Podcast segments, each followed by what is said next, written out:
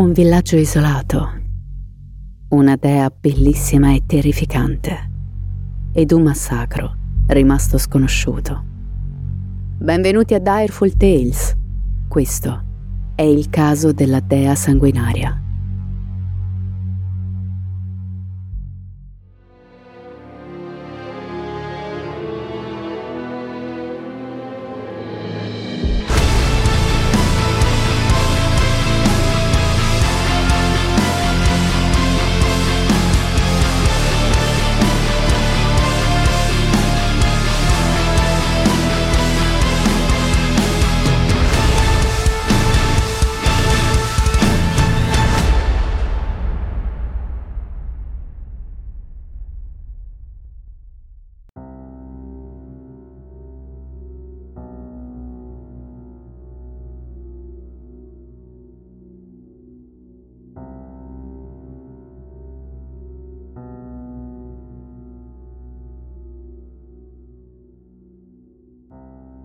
Facciamo un gioco di immaginazione. Vediamo se riesco ancora a portarvi con me. Chiudete gli occhi. Torniamo indietro, lasciamo l'Italia. Torniamo al 1963. Siamo in Messico. Ma non in una grande città, no, siamo nel vero Messico. Quello fatto di piccoli villaggi isolati dove abita la gente semplice siamo a Yerba Buena, nel cuore pulsante del Centro America, ai piedi dei monti della Sierra Madre.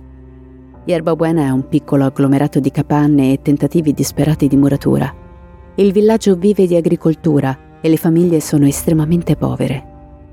Anche tu vivi qui, un contadino disgraziato esattamente come tutti gli altri, che mangia poco e lavora troppo per del misero raccolto. Prendi dalla cesta vicino al tavolo in legno i pochi frutti ottenuti dal tuo costante impegno. Li metti in una bisaccia logora che ti leghi in spalla. Raccogli dal fuoco un pezzo di legno in fiamme ed esci dalla tua capanna. La notte silenziosa ti accoglie con il suo canto timido. Il cielo buca il petto da quanto è bello. Le stelle sono cristalli sparsi nel buio come diamanti su pura seta corvina. Cammini tenendo alta la torcia, illuminando i tuoi passi. Raggiungi le grotte situate appena fuori il villaggio e accedi ad esse attraverso una feritoia sul lato della montagna. Il fuoco della torcia danza sulle pareti in pietra mentre avanzi lungo lo stretto corridoio naturale. In fondo ad esso c'è una luce che danza come una donna voluttuosa. La raggiungi. Un'ampia apertura dove il soffitto si fa più alto. Entrando, incontri gli sguardi di parenti, amici e tutti coloro che vivono nel villaggio. Venti famiglie in totale si sono riunite lì per il grande evento. È da molto tempo che i due alti sacerdoti promettono un cambiamento, doni che gli dei avrebbero dovuto far arrivare proprio lì, per salvarvi dalla povertà. Eppure, ancora il villaggio fa la fame e i cuori colmi di fede cominciano a vacillare. Questa è la notte in cui tutto deve cambiare, altrimenti non ci sarà più speranza. Le antiche leggende narrano che in queste montagne siano stati nascosti degli antichi tesori, oro, che gli dei hanno nascosto nelle profondità della pietra. Ed è per questo che tutto il villaggio è riunito qui, in questa grotta afosa a tarda notte. I due sacerdoti hanno promesso che la grandissima dea madre Kawitz si presenterà agli occhi dei suoi seguaci per consegnar loro il tesoro che è rimasto proibito per secoli. Tutto quello che gli uomini devono fare è seguire ciecamente il rituale di invocazione preparato dai due eletti. Non sai più cosa credere. Quando i due sacerdoti sgozzano l'ennesima capra e raccolgono il sangue della bestia per iniziare il rituale, avverti dentro di te che la tua fede verso quegli uomini sta scivolando sempre di più verso il baratro. Ma tu, come tutti, hai bisogno di un miracolo e non c'è altra soluzione se non credere per un'ultima volta. Il rituale giunge alla sua conclusione e dopo un breve istante di silenzio, nel centro della grotta, alla luce di una flebile torcia di fuoco, uno dei due sacerdoti inizia a parlare in una lingua sconosciuta, gesticolando animatamente come se stesse contattando dalla terra i suoi stessi incubi. Dopodiché Fa cenno alla popolazione di allontanarsi e tutti restano sotto shock quando improvvisamente alle sue spalle, nel fondo della grotta, un lampo di luce esplode, lasciando dietro di sé una densa nuvola di fumo, dalla quale appare la dea, la madre, la divina Kawitz in tutto il suo splendore, coperta con un copricapo cerimoniale d'ebano e piume. Una collana d'osso le ricade tra le pieghe del seno. Eccola là, bellissima, solenne, selvaggia e spietata. Non puoi credere ai tuoi occhi, allora è tutto vero.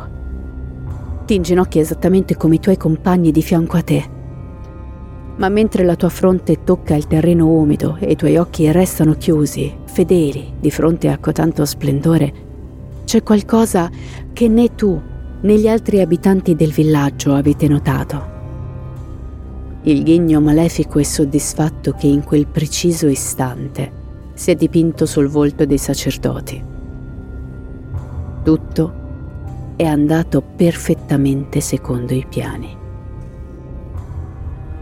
Quello che ancora non sai è che è l'inizio della fine.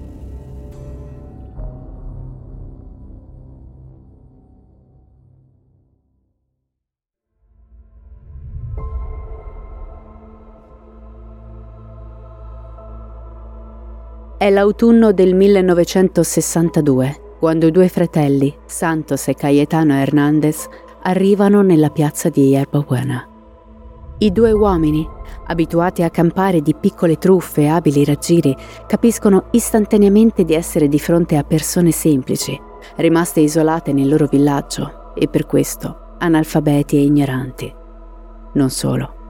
Data la distanza dai centri abitati e la scarsa istruzione, gli abitanti vertono in condizioni finanziarie disperate e sarebbero disposti a fare qualunque cosa per cambiare il proprio destino. Il villaggio è talmente piccolo da non avere nemmeno una stazione di polizia, una chiesa, una scuola, e questo non fa altro che accrescere l'appetito per l'inganno su cui i due fratelli basano la loro carriera. Quei poveracci sono l'occasione perfetta da sfruttare degli schiavi ridicoli e miserabili pronti a fare qualunque cosa per un misero tozzo di pane in più. Così la mattina del loro arrivo i due delinquenti attirano l'attenzione e radunano gli abitanti nella modesta piazzetta del villaggio. I due uomini parlano a gran voce, ponendo le mani verso l'alto, presentandosi come due profeti eletti, mandati dalle antiche divinità del luogo con un messaggio. Presto le antiche potenze divine torneranno a punire gli eretici. Coloro che non hanno mai creduto saranno giudicati colpevoli e periranno in atroci sofferenze. Coloro che invece avranno fede nel potere delle divinità saranno ricompensati per la loro devozione con incredibili ricchezze. Agli umani che mostreranno fedeltà verso le primordiali divinità sarà donato l'antico tesoro nascosto all'interno delle montagne.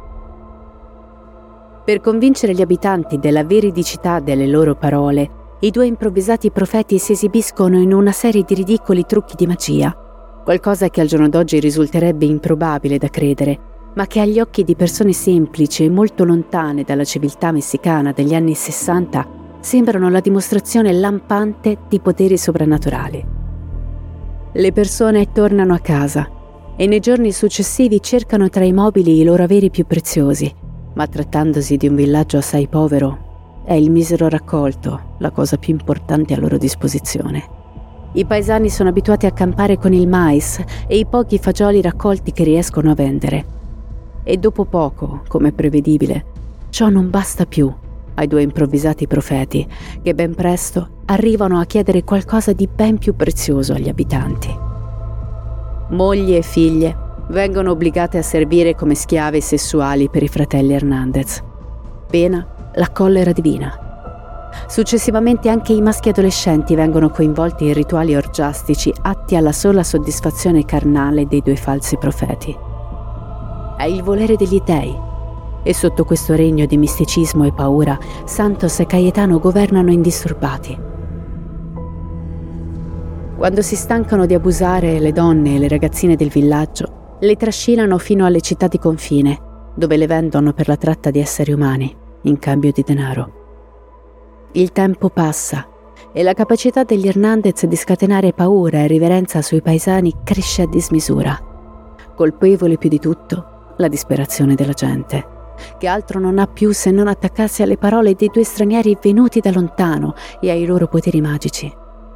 Ogni notte la comunità si riunisce nelle grotte, dove i mistici li fanno fumare cannabis, respirare droghe allucinogene e li coinvolgono in perversi riti orgiastici compiuti di fronte a un alto fuoco sacro benedetto dal sangue caldo degli svariati sacrifici di animali. Passano tre mesi e dell'oro promesso dagli dei nessuna traccia.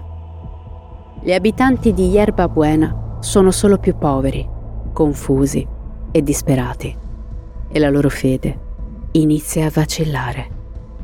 Altri criminali sfrutterebbero il momento per fuggire, ma non agli Hernandez, Santos e Cayetano hanno raccontato ai paesani che presto una dea apparirà per portare verità e giudizio. Ed ora è giunto il momento di portare l'inganno a un livello superiore, qualcosa che riaccenda la fiducia negli animi dei poveri contadini. I due falsi profeti guidano fino alla città di Monterey, dove sono soliti vendere le paesane ai trafficanti, e là cercano una donna che possa essere la complice perfetta per il subdolo piano. Gli Hernandez vengono indirizzati verso un uomo di nome Eleazar Solis, un protettore famoso dei bassifondi per la qualità della sua merce. Eleazar dice di conoscere la donna perfetta per il ruolo, sua sorella Magdalena Solis, diciottenne, ai suoi servizi come prostituta dall'età di 12 anni. Di lei non si sa molto. Ciò che è certo è che la giovane non ha mai avuto la possibilità di vivere una vita normale Nata negli anni 30 in una famiglia disfunzionale e incredibilmente povera di Monterey, Magdalena inizia troppo presto a finire nelle mani di uomini adulti, servendo come prostituta per portare pochi spiccioli a casa. Recentemente ha iniziato a spacciarsi come cartomante e medium, così da poter arrotondare, e per i cittadini di Monterey arriva anche a evocare spiriti, una vera e propria bruja, una strega locale. Ovviamente si tratta di pura e semplice truffa, ma consapevoli di questo curriculum, gli Hernandez non possono che constatare che Magdalena sia davvero la ragazza perfetta per interpretare il ruolo di una dea. Torniamo quindi a te, povero contadino, curvo con la tua fronte premuta contro la pietra umida della grotta, sconvolto di fronte alla magica apparizione della dea. Non puoi saperlo, ma è proprio Eleazar a interpretare il sommo sacerdote. E l'esplosione che hai avvertito, quel fumo, tutti restano a bocca aperta e come abbiamo detto il piano riesce alla perfezione. C'è però una cosa che i due Hernandez non hanno previsto.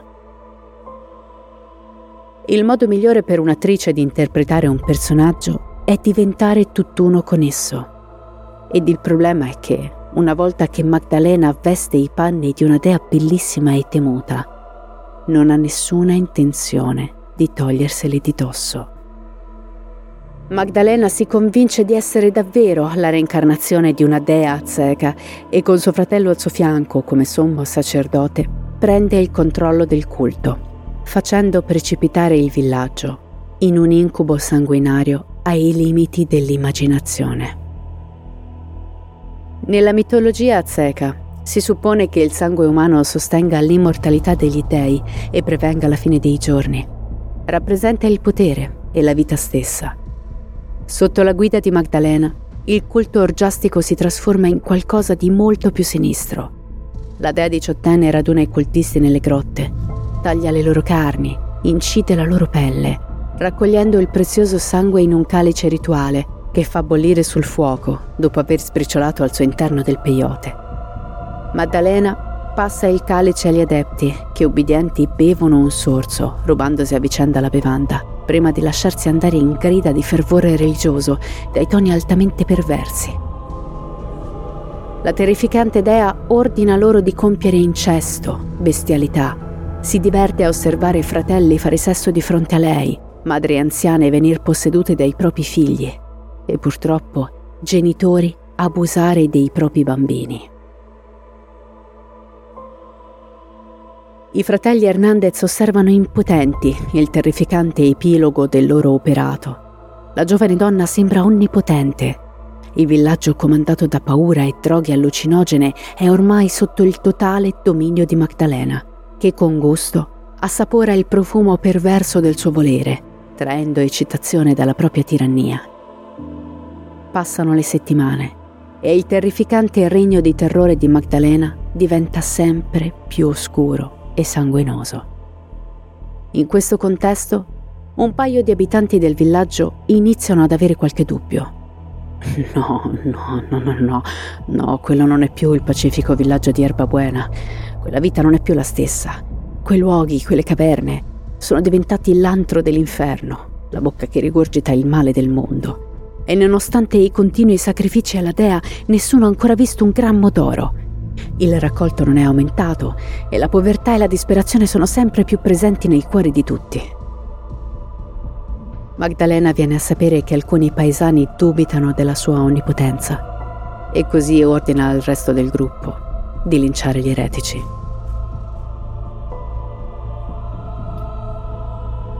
Gli abitanti del villaggio non vogliono uccidere i propri compagni ma sotto le minacce di una morte terrificante da parte della dea sanguinaria obbediscono e linciano i propri amici e parenti durante l'ennesimo rituale di sangue. Passano i mesi e con essi questa macabra pratica letale viene integrata completamente nei rituali a favore degli dei. Quando il buio cala sul villaggio di Yerba Buena, nelle grotte illuminate dal fuoco sacro, i paesani si alternano a picchiare, tagliare, bruciare e smembrare i propri compagni. Sacrifici umani per compiacere la sanguinaria e perversa dea Azteca che termina ogni rituale bevendo dal calice il sangue dei morti e passandolo ad ogni cultista, convincendolo che nutrendosi della linfa vitale dei propri compagni guadagnerà poteri magici. E così le notti carmigne si susseguono tra grida di dolore e di piacere. Magdalena arriva a inchiodare le proprie vittime all'altare. Poi prende un pugnale. Lo mostra ai cultisti che, eccitati in preda alle allucinazioni da peyote, ululano come lupi affamati. Dopodiché si volta verso il suo sacrificio umano. Alza il pugnale sopra la sua testa e si appenta sul costato, squarciando la carne e estraendo il cuore ancora pulsante della propria vittima, mostrandolo a una folla di diavoli magri e folli. Una sera di maggio del 1963, un ragazzo di 14 anni di nome Sebastian Guerrero sta vagando da solo quando passando vicino alle case più periferiche di Erba Buena nota qualcosa di strano sul fianco della montagna. Luci tremolanti e grida angosciose che arrivano dalla caverna. L'adolescente si avvicina lentamente all'imboccatura rocciosa e più si addentra in quel buco oscuro, più le grida assomigliano a versi animaleschi. Nell'aria un odore denso di incenso rituale e qualcos'altro, come di sangue crudo. Le ombre sulla parete anticipano la presenza dei paesani nel corpo centrale della grotta. Il giovane striscia dietro una roccia e resta a guardare. Ci sono un sacco di persone eccitate, nude, che gridano rivolti verso una donna di spalle. Quando questa si gira, Sebastian lo vede.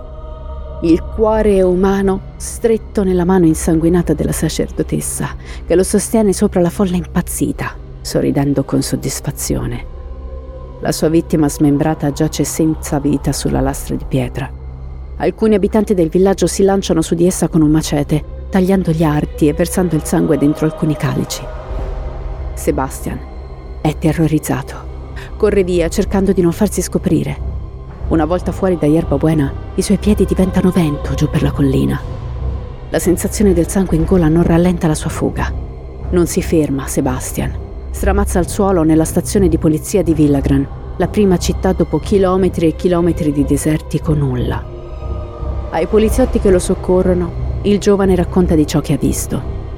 Un film dell'orrore dove sangue e morte divorano un paese intero. E data la giovane età e la natura assolutamente bizzarra delle sue parole, gli agenti non gli credono. Ma Sebastian è visibilmente sotto shock. e se si sta inventando tutto per fare uno scherzo, si merita un Oscar per l'interpretazione. L'agente Luis Martinez si offre di tornare con il ragazzo a Yerbabuena per indagare con lui. I due salgono sull'auto del poliziotto e sfrecciano verso il paese isolato. I minuti diventano ore e le ore giorni. E né Sebastian né l'agente Martinez fanno più ritorno.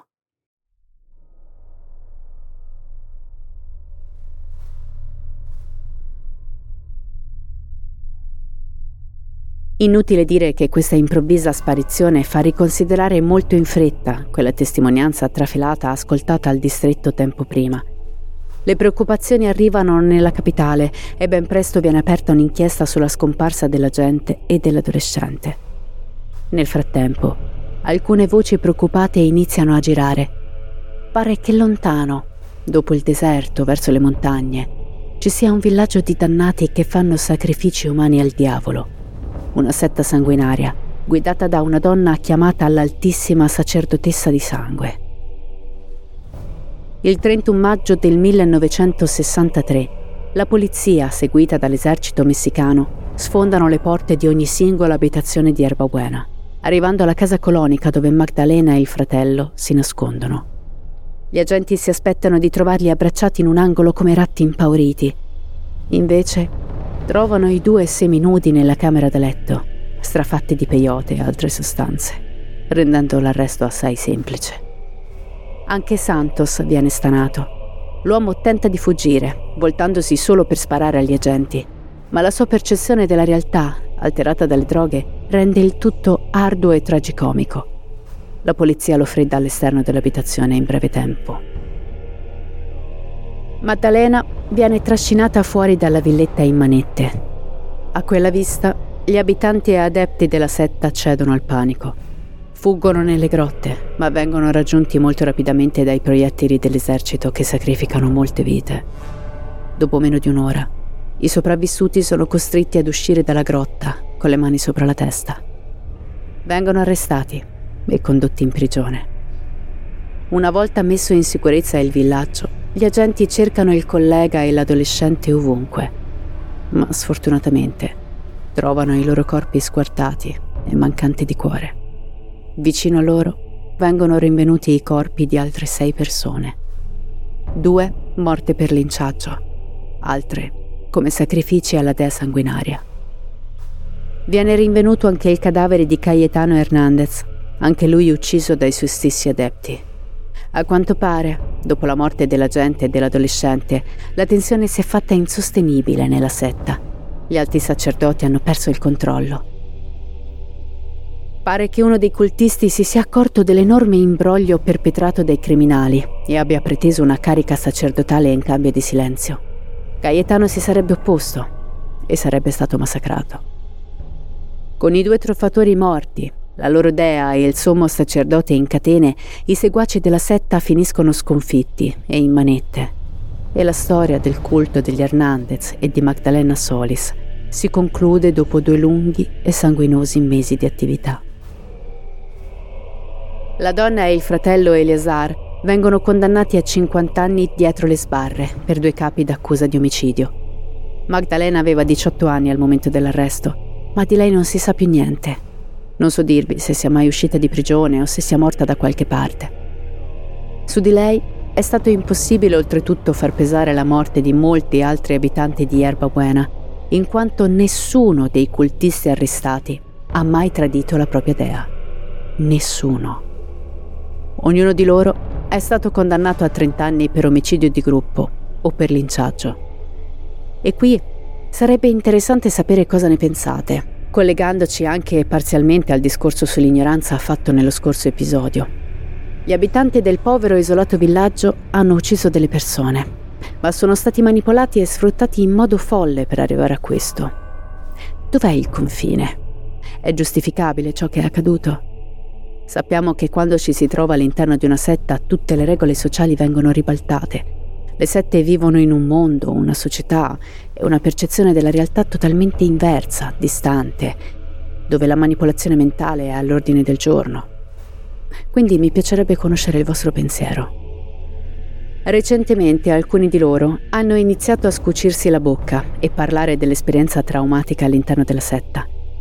La loro testimonianza tardiva e potenzialmente inaffidabile è il motivo per cui alcune fonti ipotizzano che nonostante siano stati trovati solo otto corpi il giorno del blitz, il numero effettivo degli omicidi potrebbe essere addirittura il triplo. Forse alcuni sfortunati viaggiatori si sono imbattuti nel villaggio in quei mesi bui e non sono riusciti a scappare.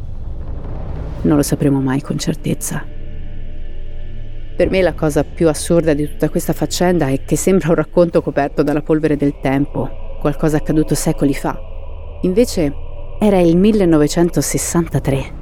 Mentre usciva il primo album dei Beatles, l'Italia conosceva la Lamborghini e Martin Luther King parlava del suo sogno, da qualche parte in Messico qualcuno uccideva per il volere di una dea azteca.